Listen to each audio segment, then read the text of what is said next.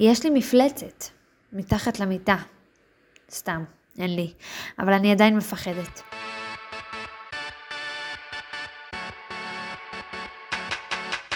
היי, ברוכים הבאים לדיאלוג, פודקאסט שיוצא כל מצע שהוא היום השמיני והכי מבאס בשבוע. ורציתי להגיד לכם שפעם כשעשיתי קורס בגישור, למדתי שהרגש הכי זמין לנו זה כעס. שאם אנחנו מתביישים או מרגישים חסרי ביטחון או מאוכזבים, לא משנה מה, כעס.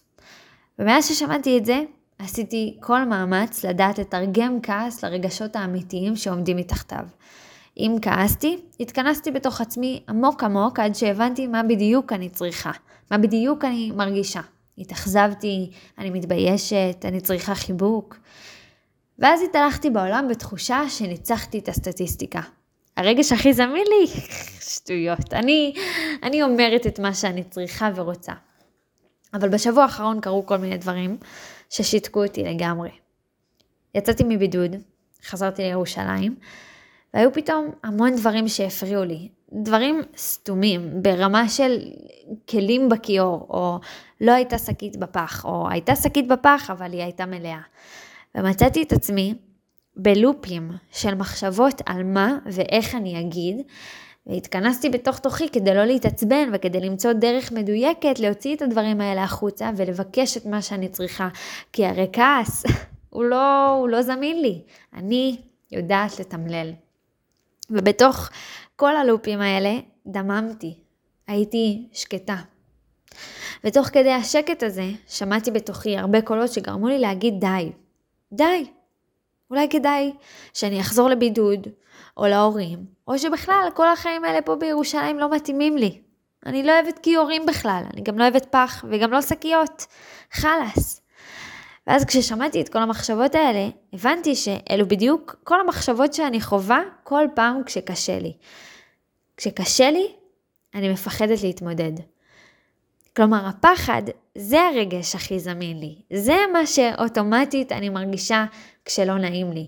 והוא לא גורם לי לקפוא, לא, לא. הוא, להפך, הוא משהו בפחד הזה גורם לי להרגיש כאילו אני צריכה לעשות משהו. עכשיו, מהר. כאילו אני נמצאת פיזית במלחמת הישרדותית, זהותית, שלא בטוח לי בה, אז אני צריכה לנוס על חיי. והפחד הזה גורם לי לפעולות שליליות, כי תכלס אני כל כך מפחדת להתקדם קדימה, אני רוצה תמיד לרוץ אחורה, כי אני לא רוצה להיכשל. ואז סיפרתי את זה לחבר טוב שלי, והוא אמר לי, מיכל, מה אם תגידי לעצמך, נכון, אני מפחדת להיכשל. ומה יקרה אם אכשל? מה יקרה אם אני אתמלל את הדברים שאני רוצה בצורה לא מקדמת? מה יקרה אם אני אשכרה אכעס? מה יהיה הדבר הכי נורא שיכול לקרות? כמה הרס אני כבר יכולה לעולל?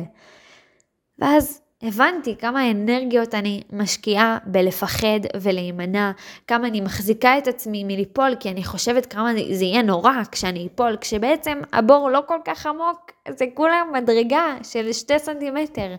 הכל בסדר, אני יכולה להתמודד.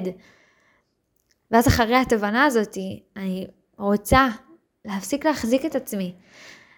אני ממהרת ומיהרתי לתייג את עצמי כמחוץ לסטטיסטיקה של הכעס, כשבעצם כל מה שעשיתי זה להחביא את הרגשות שלי עמוק עמוק ולגרום להצפה גדולה של מילים שאני לא מסכימה לעצמי לבטא.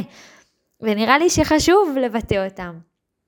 כאילו יש איזושהי תדמית שאני רוצה להחזיק, ברור, בפני העולם, בפני אנשים, בפני חברים, אבל ברור לי שיום אחד היא תיסדק, ובגדול, כי אי אפשר באמת להתכחש לכעס, ואי אפשר כל הזמן לחתור עמוק כדי להבין מה באמת הצרכים והרגשות שלי.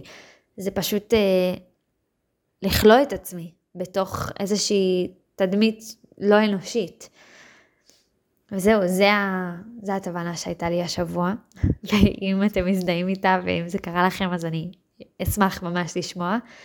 אה, ואם זה לא קרה לכם, אבל יש לכם איזושהי תובנה מעניינת לשתף איתי, אז אני גם ממש אשמח.